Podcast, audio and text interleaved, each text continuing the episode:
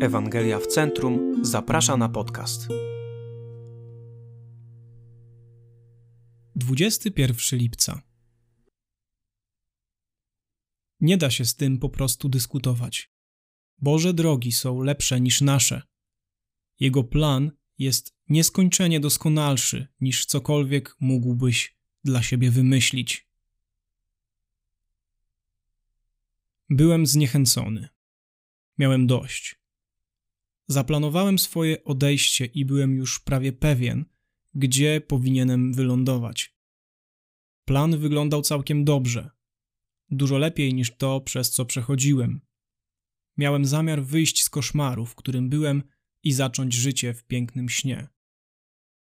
Problem polega jednak na tym, że Bóg miał dla mnie o wiele, wiele lepszy plan. Myślałem, że wiem lepiej.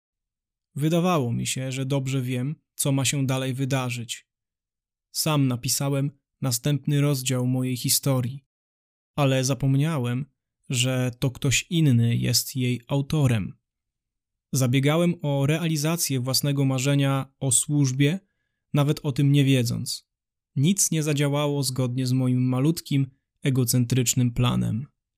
Nie zostałem doceniony tak, jak powinienem, a w naszym małym kościele było dużo więcej problemów, niż kiedykolwiek przypuszczałem, że będę musiał rozwiązać. Marzenie stało się koszmarem. Więc uznałem, że najmądrzejszym rozwiązaniem będzie wyrwać się stamtąd jak najszybciej i zacząć wszystko od nowa. Bóg miał jednak inny plan. Gdy nabożeństwo, na którym ogłosiłem swoją rezygnację, dobiegło końca, najstarszy członek naszej kongregacji czekał na mnie na ganku kościoła. Zostaliśmy już tylko my dwaj. Podszedł do mnie i zapytał, czy może ze mną porozmawiać, a potem powiedział: Wiemy, że czujesz się zniechęcony i jesteś trochę niedojrzały, ale nie prosiliśmy, żebyś odchodził. Skąd Kościół ma wziąć dojrzałego pastora, skoro niedojrzali odchodzą? Bóg w jednej chwili zmienił moje plany. Od razu wiedziałem, że ten człowiek ma rację. Wiedziałem, że chcę uciec, ponieważ mój własny plan nie wypalił. I w tej chwili, tam na ganku, wiedziałem, że nie mogę tego zrobić.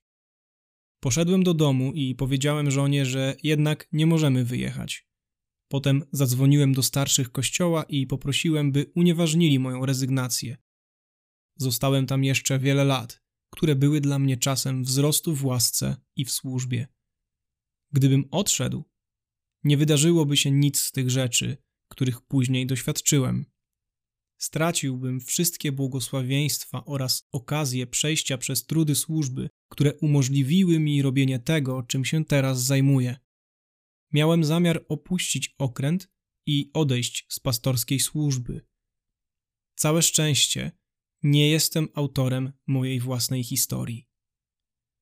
Twoja opowieść też nie jest autobiografią, lecz pisana jest przez mądrość i łaskę kogoś innego. Każdy zwrot wydarzeń w Twojej historii jest właściwy, każdy zakręt najlepszy.